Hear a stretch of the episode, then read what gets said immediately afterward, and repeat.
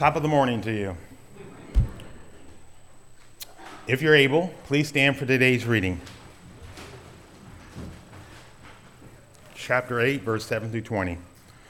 For the Lord your God is bringing you into a land with brooks, streams, deep springs, gushing out of the valleys and the hills, a land with wheat and barley, vines and fig trees, pomegranates, olive oil, and honey.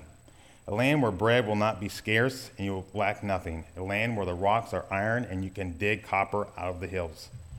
When you have eaten and are satisfied, praise the Lord your God for the good land he has given you. Be careful that you do not forget the Lord your God, failing to observe his commands, his laws, and his decrees that I am giving you this day. Otherwise, when you eat and are satisfied, when you build fine houses and settle down, and when your herds and flocks grow large and silver and gold increase and all you have multiplied, then your heart will become proud and you'll forget the Lord your God who brought you out of Egypt, out of the land of slavery.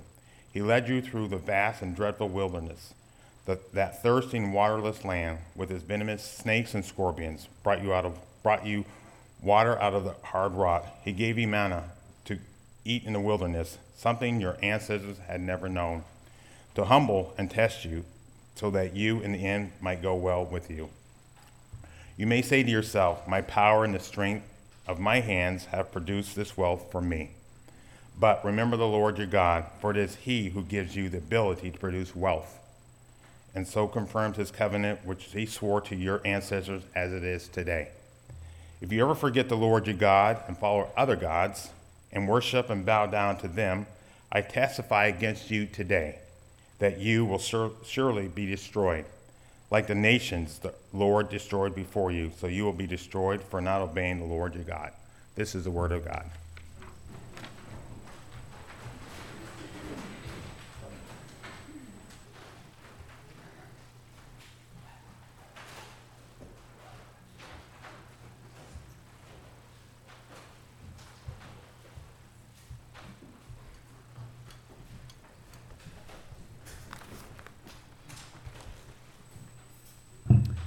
Thank you, Reggie.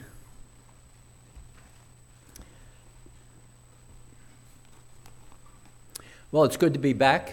Good to see all of you. I've been filling in for our son Seth, who is the pastor at Trinity Presbyterian Church in St. Albans.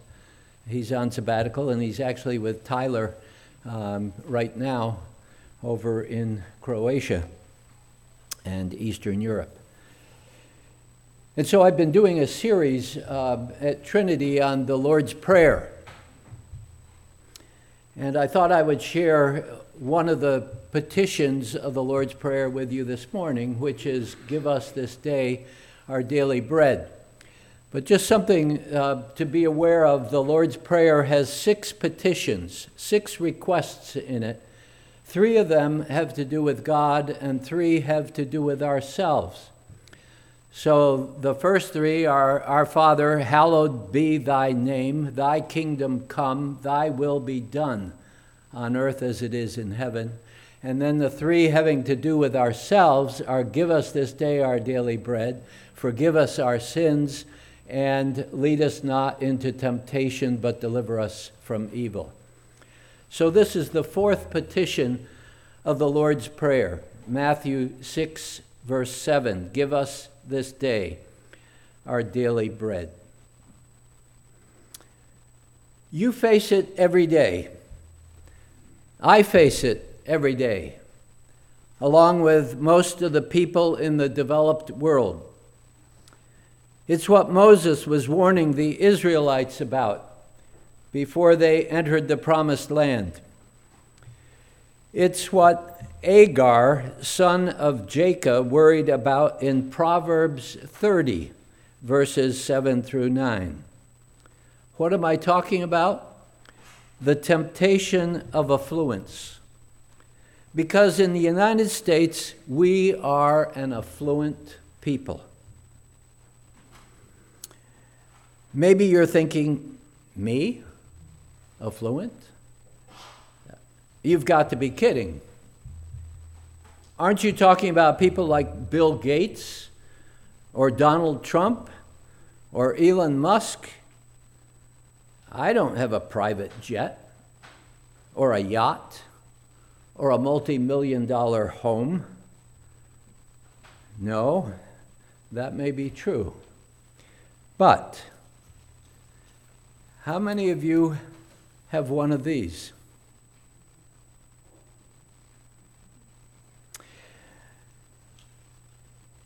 In 2022, it was estimated that out of 8+ billion people in the world, only 18% of the world's population owns a car, and that's probably a high number.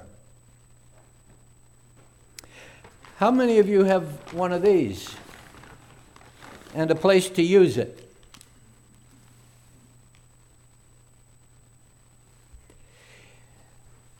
In 2017, it was reported that 40% of the world's population, or 3.2 billion people, do not have access to hand-washing facilities with soap and water at home.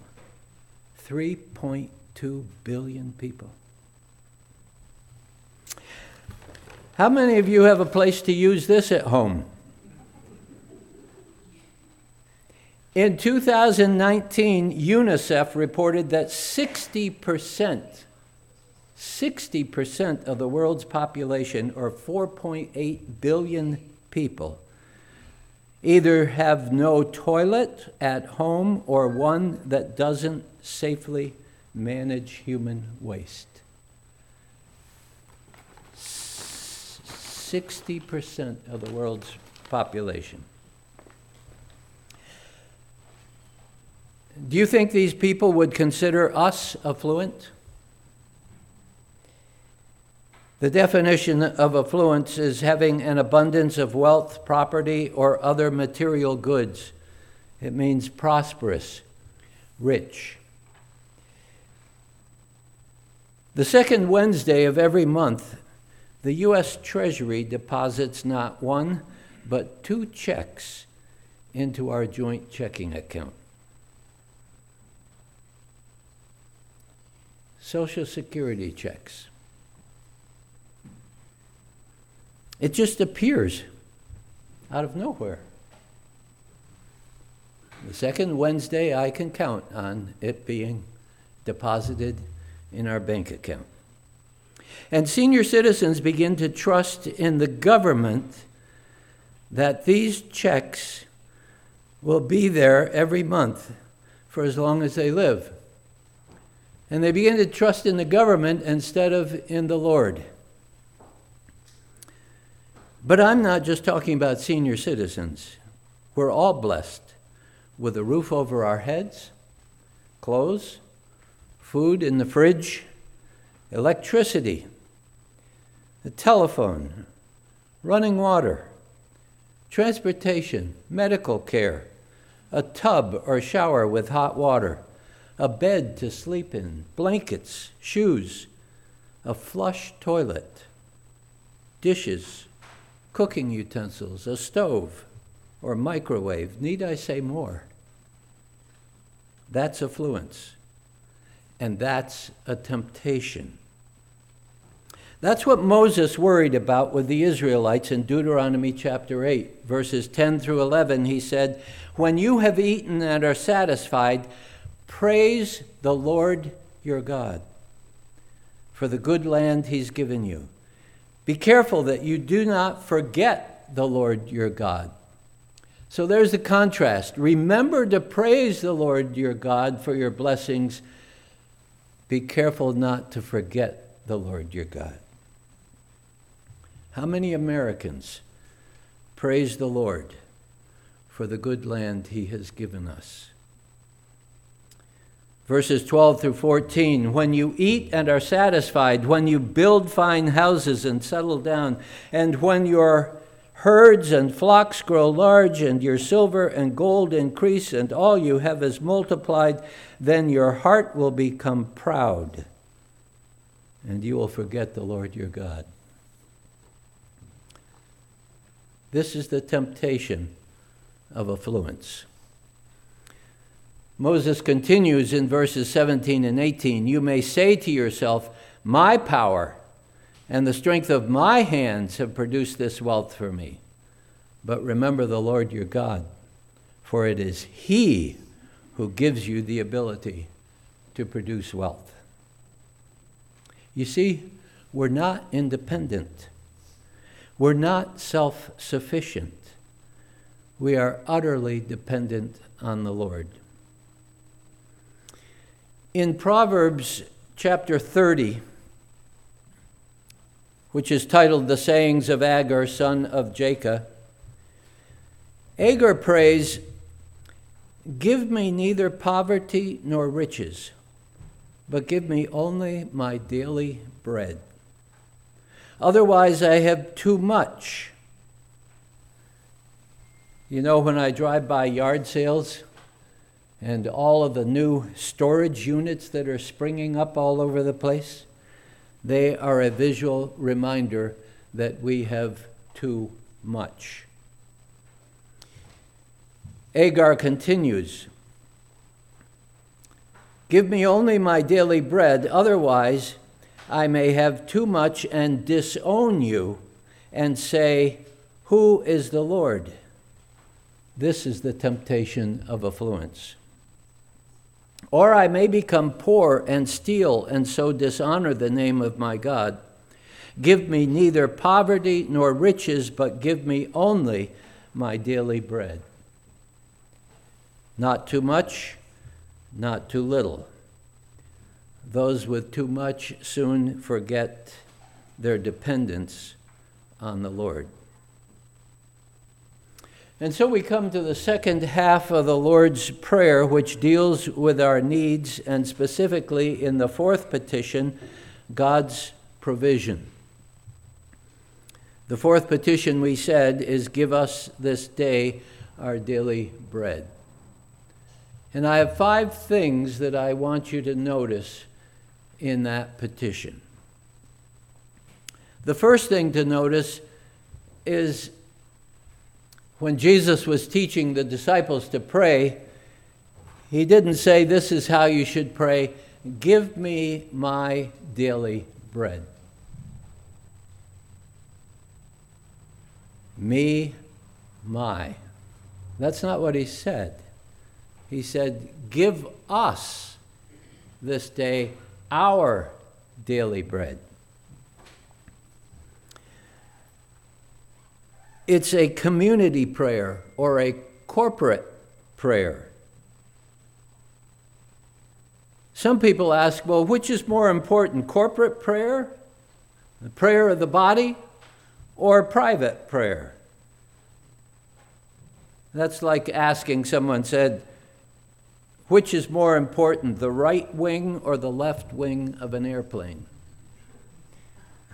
They're both important. But in the Lord's Prayer, Jesus is teaching us to pray as a community. Our Father, and give us this day our daily bread. The second thing to notice about the fourth petition is it's a prayer for provision. Give us this day what is necessary for us. Bread is the staff of life, but clearly bread stands for what is essential, all of our material needs, the necessities of life, that which is sufficient, not luxury or overabundance.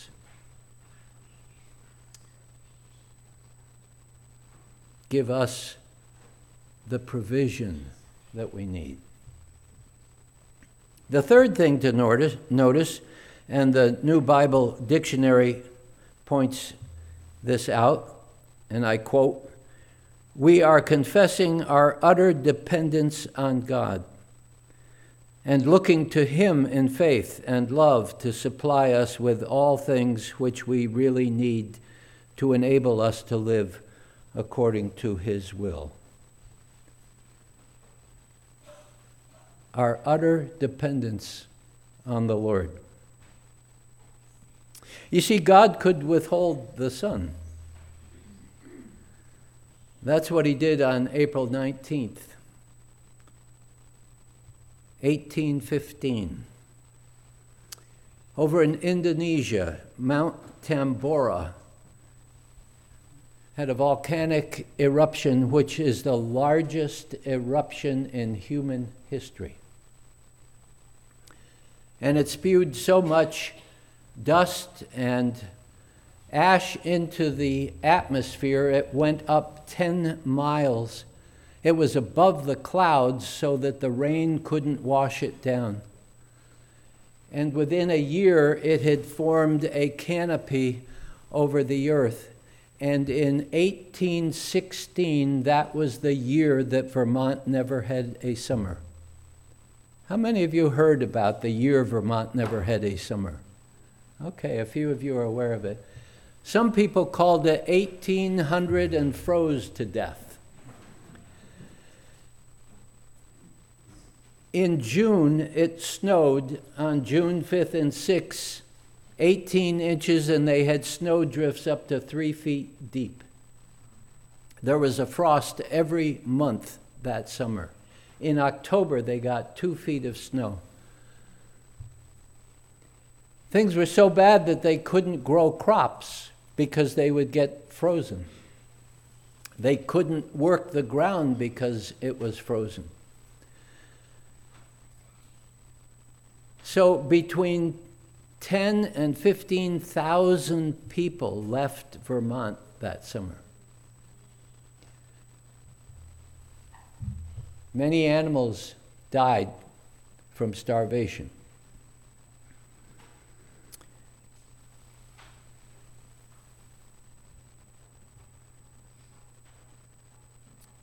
In 1816, the governor of Vermont, Governor Galusha, issued a proclamation. We ought to enter the courts of the Lord with penitence for sin and prayer for provision. You see, people didn't understand what was happening and why they were having frosts every month and why their food was not growing and why they had no daily bread, and they thought that it must be because of our sin. And we need to go to the Lord and pray for forgiveness. And it was the governor who issued a proclamation saying that the people of Vermont needed to do that. You see, God can withhold the sun. He can stop the rain. He can make the land barren so the farmer, even with all his machinery and chemicals, cannot raise a crop. He can send a late frost in Vermont like he did this year and kill all of the blossoms on the apple trees and destroy many of the apple farmers' crop. The folly of the world is thinking that there is no God, that we are independent of God, that we are masters of our own destiny. Let's be frank.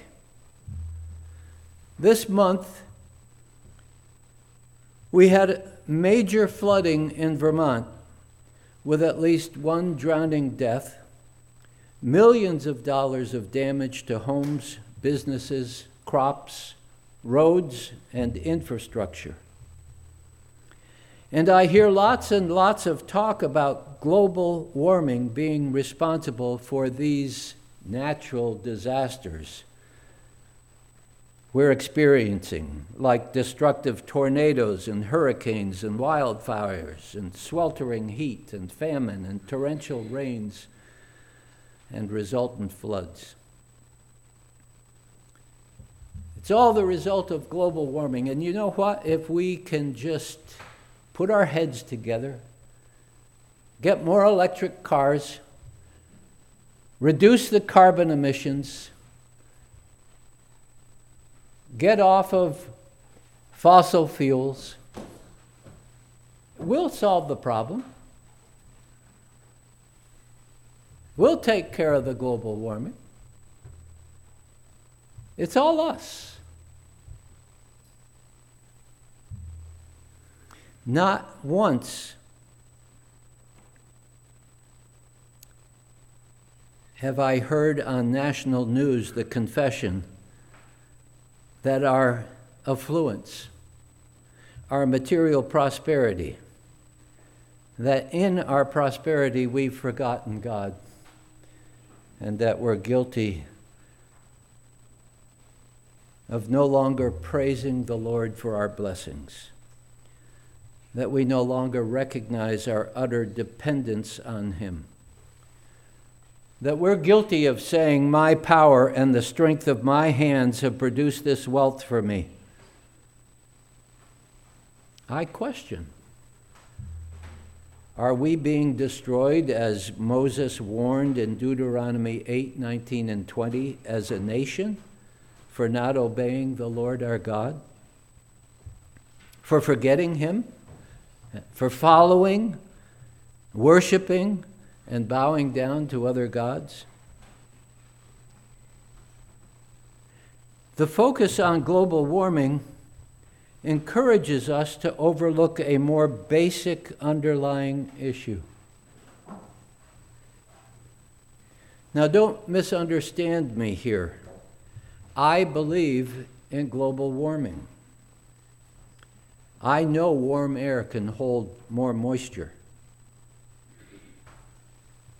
However, when we believe in God as our creator and sustainer of the universe, who is all-powerful and in control of all things, then global warming, earthquakes, floods, and fires are His instruments to get our attention, to bring us to our senses, to bring us to confession and repentance,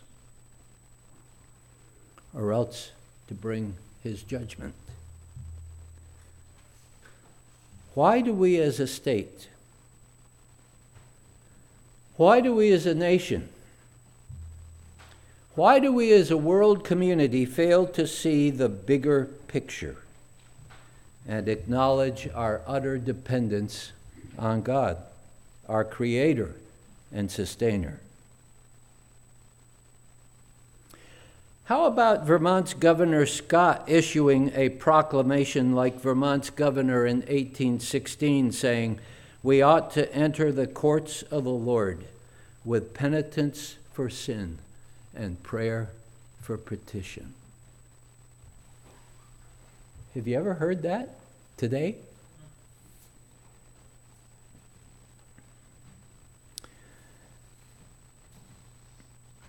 The truth of the matter is we cannot live one day without the Lord.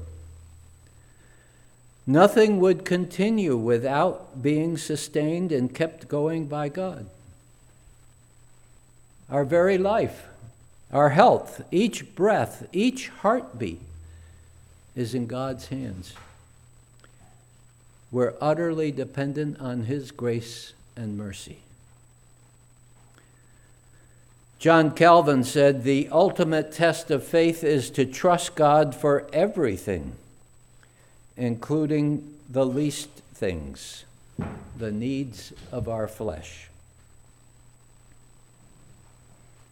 So that's the third thing to notice about Give Us This Day Our Daily Bread, is we're confessing our utter dependence on God and looking to Him in faith and love to supply us with all things which we need to enable us to live according to His will. The fourth thing to notice is that trusting God does not negate activity. It doesn't mean you just pray, Lord, give us this day our daily bread, and then we sit back and do nothing and expect that God will provide for our needs. We're asking God to make our activity profitable. We don't just pray and sit back and do nothing. We're working and asking God to bless our work. Give us this day our daily bread. And the fifth thing to notice is that it is our Father who gives us our daily bread. The Lord's Prayer is addressed to our Father who is in heaven. Give us this day our daily bread. George Mueller was a pastor in Bristol, England in the 1800s. He actually founded and ran an orphanage, and he operated on faith, never making their needs known to other people, but praying that God would meet their needs. And he said, I'm not expecting everybody to run their business or their orphanage in this way, he said, but I'm doing it to show people that God is real and that he still hears and answers prayer. And there were many days when it got to be 5 o'clock in the afternoon and George Mueller was there with all of these orphans and they didn't know where their next meal was coming from. And they were praying for God to give them their daily bread. And there would be a knock on the door and someone there with a basket saying, I thought you might need this. And that was their food for that night. Well, George Mueller was also a pastor, as I said, and he had a parishioner who was working 16 hours a day to support his family. His health was slipping. He had little time or energy to read the Bible or pray. And George Mueller suggested that the man work less and devote more time to his walk with God. You need to work less and devote more time to your walk with God. The man complained, I'm barely making ends meet as it is. I have to work as hard as I do to support my family. And George Mueller replied, my dear brother, it is not your work which supports your family, but the Lord. Give us this day our daily bread. It is our Father who gives us our daily bread.